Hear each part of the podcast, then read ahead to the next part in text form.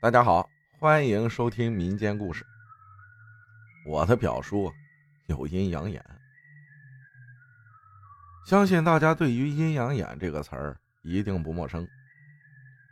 说起阴阳眼，很多人首先想到的就是一些鬼片中能看到鬼的阴阳眼。事实啊，并非如此。表叔说，鬼魂其实根本不是我们所想象。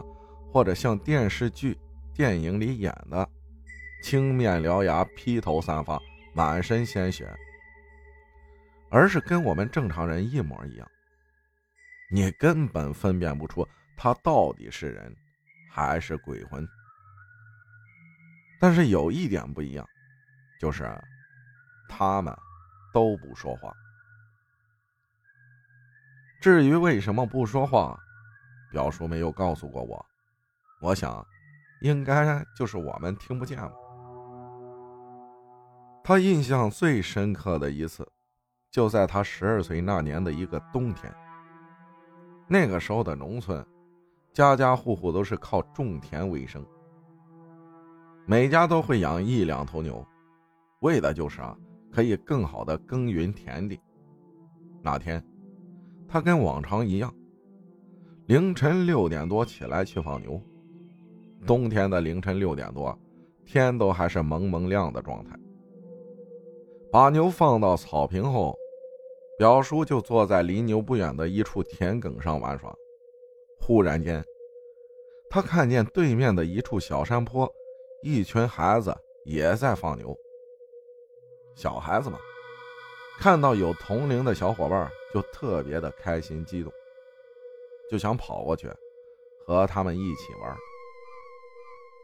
于是他飞快地跑向那个小山坡，可没有想到的是，等他跑到那里的时候，发现什么都没有，空空如也。顿时他觉得头皮发麻。至于后面怎么回的家，他也不记得了。换做平常人，这种情况通常都称之为撞邪吧，肯定得大病一场。奇怪的是，我表叔啥事儿也没有。更离谱的意思是，有一天，表叔的妈妈吩咐他去田里放水，眼看快要天黑了，我表叔想着赶紧把水放完，就可以去隔壁刘叔家看电视。放完水，天已经擦黑。在回去路上就走得特别的快。当时看到自己对面不远处也走过来一个男人，也走得特别快。田间小路嘛，过于狭窄，眼看两个人就要迎面撞到了，我表叔赶紧侧身让了他一下。当时心里还不满的嘟囔了一句：“走那么快干什么？不知道这路很窄吗？敢去投胎啊？”之后就习惯性的往身后看了一眼，这不看不要紧，一看顿时被吓得不轻，两腿都发软了，吓得心脏砰砰直跳，心里说道：“怎么刚刚看到的人，怎么一眨眼的功夫就不见了呢？太诡异了。”之后好几天。表叔的爸爸都去找人给我表叔问神，以为撞邪了，也问过神婆，神婆说，他这是天生的阴阳眼，是无法改变的，只能自己慢慢的适应，尽量晚上不要出门，白天看到的还好，晚上再看到，就没那么简单了。感谢灿灿分享的故事啊。说到阴阳眼，我给你们讲一个事儿，这是我朋友跟我说的。我朋友这个人吧，就天生这人就奇怪。有一次啊，他一个亲戚去世了，去殡仪馆火化。